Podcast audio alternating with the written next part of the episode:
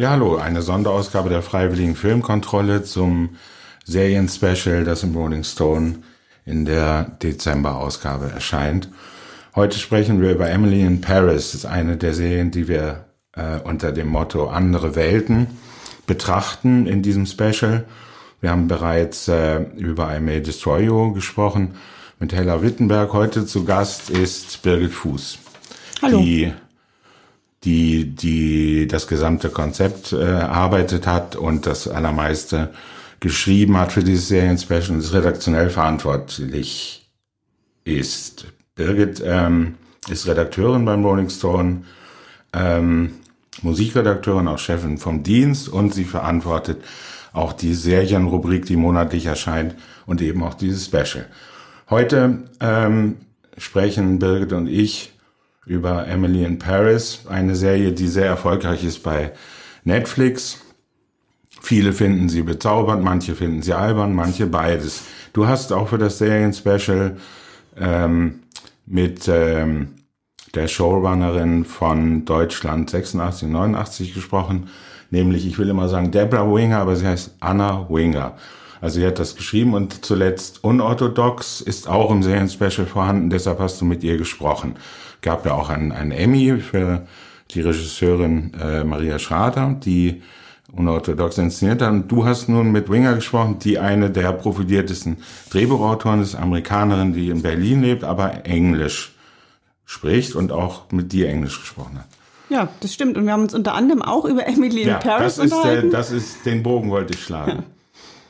Ähm, ja, äh, das war eigentlich ganz lustig, weil wir uns natürlich vor allem über ihre Serien erstmal unterhalten haben und wie sie Serien macht und was ihr Ansatz ist und so weiter. Und dann sprachen wir aber eben über Serien, die wir zuletzt gesehen haben. Und ihr ging es genau wie mir mit Emily in Paris. Wir haben die erste Folge geguckt und dachten uns so, oh Gott, das ist ja schrecklich. Und dann konnten wir nicht aufhören, das zu gucken. Und wir haben uns beide gefragt, warum gucken wir das eigentlich? Und äh, waren aber bis zum Ende dabei. Und Insofern kann ich gut verstehen, dass es vielen Leuten schwerfällt zu sagen, warum hat es mir eigentlich so gut gefallen, während nicht andere Serien breche ich schon manchmal jetzt nach zwei, drei Folgen ab, weil es einfach zu viel gibt. Und wenn man es, wenn es einen nicht interessiert, dann höre ich auch auf damit. Bei Emily in Paris fand ich doch zu vieles einfach zu putzig. Ja. Ich wollte dann auch wissen, wie es weitergeht. Man kann gar nicht mehr aufhören. Man muss sagen, es sind äh, die allermeisten haben es wahrscheinlich äh, längst gesehen. Dauert ja auch nicht lange. Eine Episode, glaube ich, 20 oder 25 Minuten und es sind insgesamt zehn, glaube ich. Ja, es sind zehn Episoden und ungefähr 30 Minuten. Also jeweils eine halbe Stunde. Äh, von Darren Starr übrigens inszeniert und ähm, hat ähm, fast alles geschrieben mit einigen Autoren. Und Lily Collins ist die Hauptdarstellerin, die jetzt endgültig ähm, bekannt geworden ist nachdem sie bereits in einer Serie, ich sage immer Hollywood, aber es ist nicht Hollywood, sondern es ist die andere Serie, die in Hollywood spielt, nämlich ähm, der letzte Tycoon. In der letzte Tycoon ähm, ist sie ähm, die Geliebte oder das Bege Objekt der Begierde eben des letzten Tycoons. Und ich glaube, man muss nicht verschweigen, dass sie die Tochter von Phil ja. Collins ist, der ja nicht gerade unbekannt ist. Ähm, ja. ja also Janice ist Phil Collins gerade hat, hat man sehr Unschönes vernommen von seiner äh, immer noch Ehefrau, glaube ich sogar, über Phil Collins. Aber ähm, er freut sich sehr über den Erfolg seiner Tochter aus der zweiten Ehe von drei Ehen. Also es ist die mittlere sozusagen. Und ähm, ich, ich glaube, die seine einzige Tochter. So, die ähm, außerordentlich entzückend ist in dieser Rolle, wie alle Schauspieler die ähm, sämtlich natürlich sehr, sehr gut aussehen äh, sind. Also vor allem die, die Franzosen. Also mhm. die Franzosen, die Amerikaner nicht. Also der, der äh, Liebhaber äh, in Chicago, den Emily dann verlässt, wie sich dann bald herausstellt, äh, für immer, äh, ist kein so mh, schöner Mann. Naja, der ist ja vor allem so ein schnöseliger Schnulli.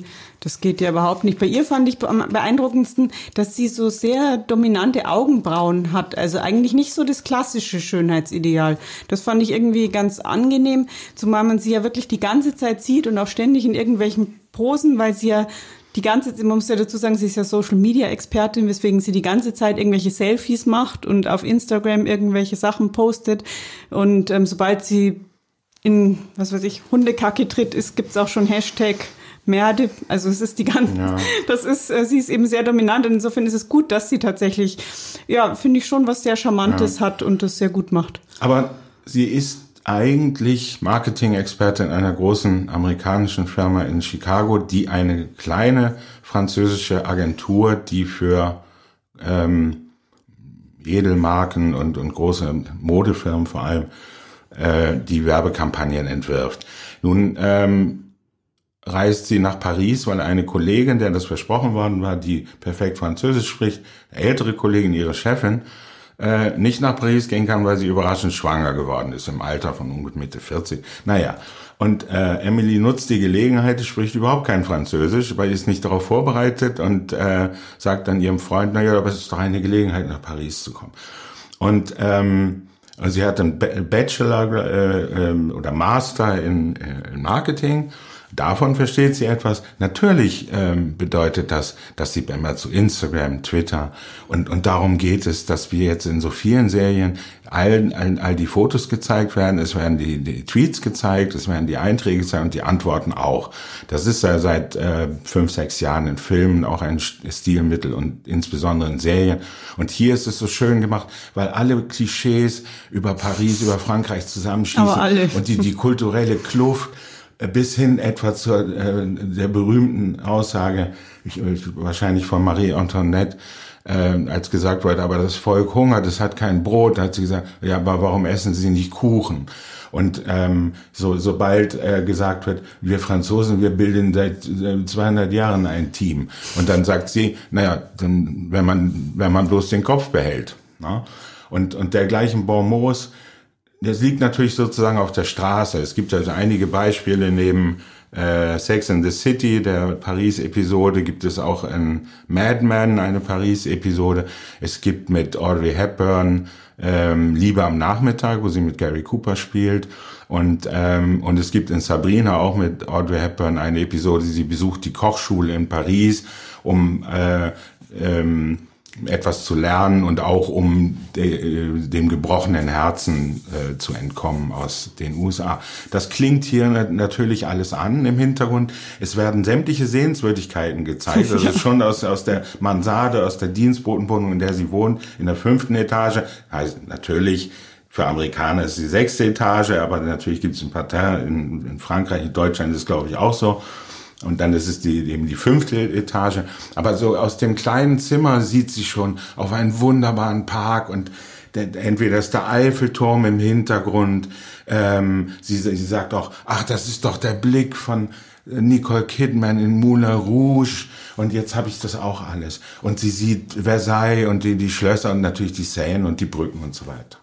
Also ich muss sagen, als sie da das Fenster aufmacht und auf die Stadt blickt, da habe ich an den Film Ratatouille denken müssen, weil im Prinzip mhm. sieht Frankreich in Emily mhm. in Paris ganz oft aus ähm, wie der Comic, also wie mhm, Ratatouille, obwohl es, äh, obwohl es eigentlich echt ist, aber es sieht so ja. dermaßen nach Kulissen aus und es hat natürlich überhaupt nichts mit dem wirklichen Paris, also zumindest ähm, wie ich es äh, naja. bisher empfunden habe, zu tun. Und ich glaube aber, das ist genau ein Grund, warum die Serie so erfolgreich ist, weil nichts daran so richtig echt ist und gerade jetzt, wo man ja draußen manchmal ein bisschen, sage ich mal, zu viel Echtheit hat, ähm, tut es natürlich ja. total gut, sich einfach sowas anzugucken und sie denkt, das ist ja alles ja. unglaublich putzig und niedlich und schön und sie läuft ja auch in den unfassbarsten Klamotten rum. Also das ist dir vielleicht nicht ganz Doch, so aufgefallen, das ist oder? mir aufgefallen, denn ich habe es mittlerweile zweimal gesehen.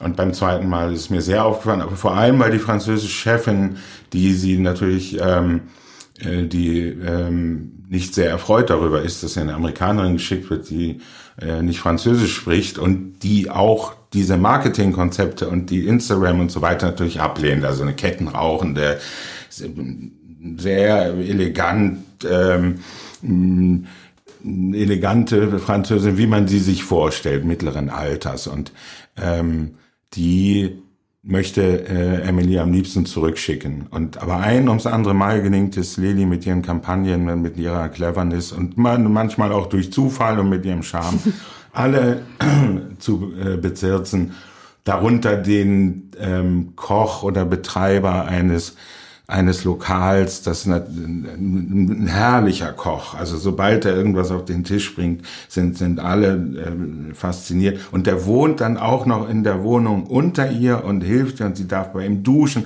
und er verliebt sich natürlich in sie. Aber derweil ähm, hat sie ähm, Affären mit allerlei Männern, denen sie begegnet. Darunter sind ein Auftraggeber, da, darunter ist dann ein Kurator, ein Geschäftsführer und alle haben die allerbesten Kontakte. Sind auch einige Frauen darunter, die auch von ihr begeistert sind und die sie eine Modeschöpferin, glaube nee, eine, ja doch Modemacherin, will sie dazu überreden, Influencerin zu werden. Und das äh, will sie nicht, sondern sie sagt, ähm, nee, ich habe Marke, ich werde nicht Markenbotschafterin, bin nicht Influencerin, aber sie wird immer einflussreicher dadurch, dass sie für ein Vaginalgel, heißt glaube ich Vagin Jeune, ähm, äh, eine Kampagne entwirft und und äh, und die, die Macron äh, macht einen Retweet. Also die ist begeistert davon, alle sehen das und die Vaginalcreme wird von Macron gelobt und von da an ist, ist Lilly für alles äh, qualifiziert. Die Wunderwaffe und jeder weiß schon, dass sie das ist, die von Macron diese also, äh, Belobigung bekommen da ging es mir dann manchmal schon so, dass ich das ein bisschen lächerlich fand, weil ich meine, ich bin auch auf Twitter, Instagram, kenne ich alles, weiß ich auch, wie wichtig das inzwischen ist. Aber ich habe dann auch manchmal fast es verwechselt mit einer anderen Serie, die ja gerade bei Amazon läuft, The Bold Type. Da geht es um drei Frauen, die bei einer New Yorker Frauenzeitschrift arbeiten. Und eine davon ist eben auch Social Media Expertin und redet auch die ganze Zeit nur von Tweets und Retweets und Instagram und was weiß ich nicht alles. Und letztendlich ist es halt einfach ein unglaublich hohles Geschäft. Und klar, das kann man vielleicht jetzt über den ganzen Marketingbereich sagen, wenn man böse sein möchte. Und trotzdem weiß ich natürlich, ist es wichtig, aber mir war es dann, das ja. war mir manchmal ein bisschen zu viel. Naja, also habe ich gedacht, nee, jetzt. Aber es ist doch eine Persiflage des hohlen Geschäfts und des Marketinggeschwätzes und vor allem des Influencing und, und all diese Fotos, all diese Partys, alles, was in Echtzeit stattfindet, sie ist eine Erdbeere aus der Dekoration bei einer Präsentation und dergleichen. Alles wird sofort fotografiert. Das spiegelt doch vielleicht sogar am realistischen hier die Wirklichkeit. Abgesehen davon werden auch die, äh, wird auch so politische Korrektheit insofern verhandelt, als die Amerikanerin immer entsetzt ist, weil äh, die, äh, der Franz, die Franzosen selbstverständlich Geliebte haben, sie sind verheiratet, haben Geliebte, also da ist sie, äh, da ist sie beinahe äh, empört und das will sie gar nicht hören. Oder für eine Werbekampagne läuft eine wunderschöne Serbin nackt über eine Brücke beäugt von Männern in Anzügen. Und, und es äh, gibt dann die Diskussion zwischen dem äh, französischen Parfümeur, der das in Auftrag gegeben hat, und ihr, ob denn das sexy oder sexistisch sei. Und es gibt immer zu sexuelle Anspielungen von einem äh, sehr typischen äh, Pierre Richard-artigen Franzosen, ja. ne, der immer, der in der Agentur arbeitet und der, dem jedes Mal einfällt, aber da ist doch eine Spalte, wir machen den Eiffelturm, das ist ein Dreier und dergleichen. Und, und sie reagiert pikiert darauf, wie das wahrscheinlich äh, bei Amerikanerinnen es auch ist, jedenfalls mehr als bei Französinnen und zu schweigen von Franzosen. Ich war mir bei all diesen Klischees manchmal nicht ganz sicher, ob da tatsächlich sich über das Klischee lustig gemacht wird oder ob es einfach doch nur immer wieder weiter verbreitet wird. Also es passiert ja auch zum Beispiel die ganze Zeit so, dass die Franzosen eigentlich als faul dargestellt werden. Das ist ja so ein Running Gag, ne? dass die alle wenig arbeiten, ganz lange Mittagspausen machen ja. und so weiter. Und das Essen ist ja zum Teil auch ganz sympathisch, ja. aber es ist natürlich schon einfach auch ein super Klischee. Und ganz am Anfang ähm, sagt doch auch, geht's ums Rauchen und dann ja. ähm, sagt sie so, ja, aber Rauchen ist doch auch ähm, ungesund und dann sagt ja. ein anderer Franzose, ja, aber was wären wir ohne den Spaß? Und dann sagt Silvi, die Chefin, Deutsche. Ja, und das ist natürlich auch der ja, Klassiker. Er, ne? Ja, na, auch. Er sagt, äh, also der Agenturchef sagt äh, zunächst äh, Norweger und äh, und und dann sagt sie, glaube ich, äh, oder besser noch Deutsche, ne? oder er korrigiert sich, eigentlich Deutsche. Ja, doch. Zuerst mhm. wird Norweger gesagt.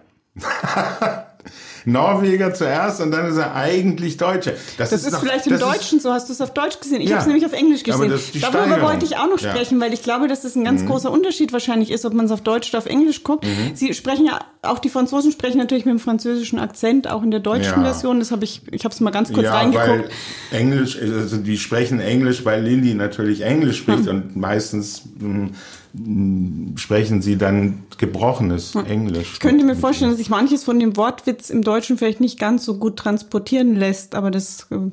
Äh, Ja, aber dieser Witz ist ja gelungen. Norwegen und dann ist er, nee, eigentlich Deutsche. Also, aber du, du willst sagen, natürlich äh, ist der, der äh, eigentlich, eigentliche Witz der Amerikaner, dass sofort Deutsche gesagt werden, nicht erst Norweger. Also für Deutschland wurde es wahrscheinlich etwas abgemildert. Das ist, Ist ja auch billig. ja, muss man sagen. Aber äh, vor allem, das ist ganz am Anfang, wenn sie in die Agentur Mhm. kommt und, und bei der, bei der Frage des Genusses, es geht immer um Genuss, es geht immer um Erotik und dergleichen. Und es ist immer die, dieselbe Haltung. Sie sagt nicht rauchen, dann sagen sie, ja, aber was wäre das Leben ohne den Genuss? Nur vorher wurde, wurde von, äh, hat der Agenturchef beklagt, dass in Amerika immer im Unmaß im Übermaß gegessen wird, dass alle so dick sind, wie kann das sein? Ne? Und dann könnte man sagen, ja, weil sie nicht immer zu rauchen, die, äh, die Agenturchefin sagt dann, als, als äh, Emily sich einmal so ein äh, Petit Four nimmt, ähm, der, der, hör doch mal auf zu essen bei einem Empfang. Und dann sagt sie, aber ich habe Hunger. Und dann sagt er, dann rauch doch eine. So. Also es geht oft um, die, um den Genuss und die Lebenslust, aber kritisiert wird natürlich, der, der, der Agenturchef, der immer zu äh, raucht, auch in sein, seiner Agentur bei jeder Gelegenheit, der kritisiert an den Amerikanern, dass sie äh, eine andere Sucht haben, dass sie immer zu was essen, bei die riesigen Burger und so weiter. Das gilt da eben nicht als, als Genuss, anders als sexuelle Gelüste und die äh, Raucherei. Ja, ich glaube, was das Essen ähm, angeht, geht es ja einfach darum, mir hat es zumindest mal eine Französin so erzählt, dass so viele so schlank sind, weil sie nicht einfach sich nebenbei irgendwas reinstopfen, sondern sich aufs Essen konzentrieren und nur das Essen, was wirklich richtig gut Ja. schmeckt. Und das ist ja auch schon wieder so ein ähm, Klischee, dass natürlich ein Koch vorkommt in der Serie Ja. und dass natürlich der dann auch so bezaubernd ist und der so auch unglaublich gut aussehend und nett und hilfsbereit. Und das ist ja eigentlich die sympathischste Figur in Ja, dem. Gabriel, gespielt von Lukas Bravo. Und ähm, ja, der ist sehr sympathisch, anders als die ähm, als die Geliebten oder zumindest der Semiotikprofessor, mit dem Lilly so ein sehr junger, äh, kurzgeschorener Semiotikprofessor mit Brille, der aber auch nichts anderes im Sinn hat, als immerzu mit ihr ins Bett zu gehen und den kleinen Tod zu sterben. Wogegen ja nichts einzuwenden ist. Einzuwenden ist ja was gegen seine Arroganz ähm, gegenüber Menschen, die vielleicht nicht ganz so Ja, gebildet auch, sind ja. wie er. schließlich auch ihr gegenüber, weil er, ähm, sie will in, in die Oper gehen oder geht mit ihm in die Oper, lädt ihn ein. Er wusste nicht, dass Schwanensee gegeben wird und sagt, ich war kürzlich bei Bolero, ein Meister, aber, aber Schwanensee, das ist für Touristen. Und, ähm, und, und dann sagt er äh, schließlich, ähm, also sie sagt, glaube ich, etwas, etwas äh, Ironisches oder, oder Flapsiges. Also, na, das ist die Ausflucht der Einfältigen. Oder sie wirft ihm vor, Snob zu sein. Das hat sie von dem Koch. Du bist ja, du bist ein Snob. Und dann sagt er, das ist die, das ist die letzte Zuflucht der Einfältigen. Und dann äh, streckt sie den Mittelfinger aus und sagt, du bist doch Experte für Zeichnen, Professor für Zeichnen. Dieses Zeichen verstehst du. Und, und dann geht sie die Treppen hoch allein in die, die Oper. Er wollte nämlich eigentlich nur mit ihr ins Bett gehen und dann, hat gesagt, wir können es ja später treffen ins Bett gehen, dann haben wir beide was davon. Jetzt geht sie die Treppe hoch und dann sagt er, naja, äh, der ausgestreckte Zeigen, Zeigefinger, das ist eigentlich eher eine Geste. Das ist gar kein Zeichen. So, ne? Also eine der schönsten Stellen. Mir ist es so präsent, ähm, weil ich es vorhin noch einmal gesehen habe. Ein drittes Mal werde ich es nicht sehen, aber ich denke, die zweite Staffel schon in Auftrag gegeben. Ja, klar. Ich meine, das ist ja wirklich erfolgreich. Man muss ja auch sagen, ich ähm, habe dann auch noch mal viel über Darren Star nachgedacht, weil der ja nicht nur Sex in the City gemacht hat vor jetzt ja auch schon fast 20 Jahren, ne? Äh, über 20 Jahre, dass es angefangen hat. Ähm, aber da, davor ja auch noch Beverly Hills ähm, 90 210, wie wir sagten. Heute sagt man immer 90210 und Melrose Place und was all diese Serien verbindet. Und ähm, dann habe ich gemerkt, dass die tatsächlich verbindet, dass es ihm offensichtlich gut gelingt, einfach so Figuren zu erschaffen, die man mag und bei denen man dranbleiben will, egal wie Hanebüchen die Geschichten sind und wie eben klischeebehaftet und so weiter. Ihm gelingt es immer, ein paar so Sympathieträger einzubauen und ähm, ja, dass man dann eben dranbleibt. Ja, man mag die, man mag die Figuren, man mag die Schauspieler und äh, man mag, man mag die glänzenden Oberflächen. Also es ist ja wie bei Oscar Wilde, ähm, der ja sagt, sinn, sinngemäß, ich äh, kann es nicht genau zitieren, aber ähm, er, er möge niemanden, der die Oberfläche nicht zu schätzen weiß, weil er keine Tiefe hat. Und, und, und, und das gilt hier. Manche Anspielungen muss man äh, da, da muss man sehr genau aufpassen, um es zu verstehen. Bei anderen ist es natürlich offenkundig, wird immer wiederholt, aber zum, zum, zum Prinzip gehört hier natürlich die Redundanz auch des Liebesreigens und ähm, auch da kommt natürlich jede romantische Wendung vor, etwa dass eine äh, französische Blondine, die auch sehr, sehr reich ist und die Familie hat ein Weingut in der Champagne, die ist die eigentliche Freundin des Kochs Gabriel und äh, wird, ist aber auch Freundin von Emily. Und äh, da bahnt sich das an, was dann sehr bald wohl die zweite Staffel werden wird, denn äh, noch weiß die Blondine nicht, dass Emily und Gabrielle nicht nur einander geküsst haben, sondern dass sie sich längst zugetan sind. Hm. Wobei da habe ich schon auch noch mal einen Einwand, was mir wirklich auf die Nerven geht und im Rückblick zum Beispiel jetzt auch bei Sex in the City ist, dass es damals bei Sex in the City ja immer hieß, es geht um diese Frauenfreundschaften. Das Wichtigste sind diese Frauen und was die für ein Leben führen. Aber tatsächlich, wenn man sich es nochmal anschaut, geht es doch eigentlich fast immer nur darum, dass sie den richtigen Typen finden wollen. Und die ganze Zeit ist es auch so, dass das Leben schon auch schön ist mit den Freundinnen, aber das aller, allerwichtigste ist immer Mr. Big oder irgendein anderer Typ. Und das, äh, finde ich, ist schon in all diesen Serien von Darren Star so, dass es kaum eine andere Möglichkeit gibt als diese Zweierbeziehung. Und das muss auch dann genauso mit dieser romantischen mhm. ähm, Sicht sein. Anders geht's fast gar nicht. Das finde ich ein bisschen bedauerlich, mhm. dass es da nicht mehr Möglichkeiten gibt. Ja, die koreanische, äh, chinesische Freundin, auch äh, reiche Erben, die äh, in, in Paris als, äh, in, als ähm, nee, nee. Au pair äh, arbeitet, ähm, die empfiehlt ihr gleich den, den reichen Erben der, des Modeschöpfers, äh, weil der immer mit Prominenten ausgeht und in Paris Match äh, äh, abgebildet ist mit, mit Fotos, der sei genau die richtige Partie, auch noch nicht zu alt und so weiter. Ne? Also darauf wird verwiesen. Und übrigens geht Lilly dann auch mit dem aus und fährt mit ihm auf der Seine in dessen äh, Motorboot und so. Der ist ja auch also, ganz nett. Ja, ja, na, der, der äh, ist sehr sympathisch. So endet es, glaube ich, auch. Ne? Also, weiter geht es nicht als mit, mit diesen noch nicht abendlichen Verabredungen. Auch da ist die Agenturchefin schon eifersüchtig. Aber natürlich ist es ein traditionelles Frauenbild und, und Emily ist natürlich die, die hier am, am traditionellsten ist.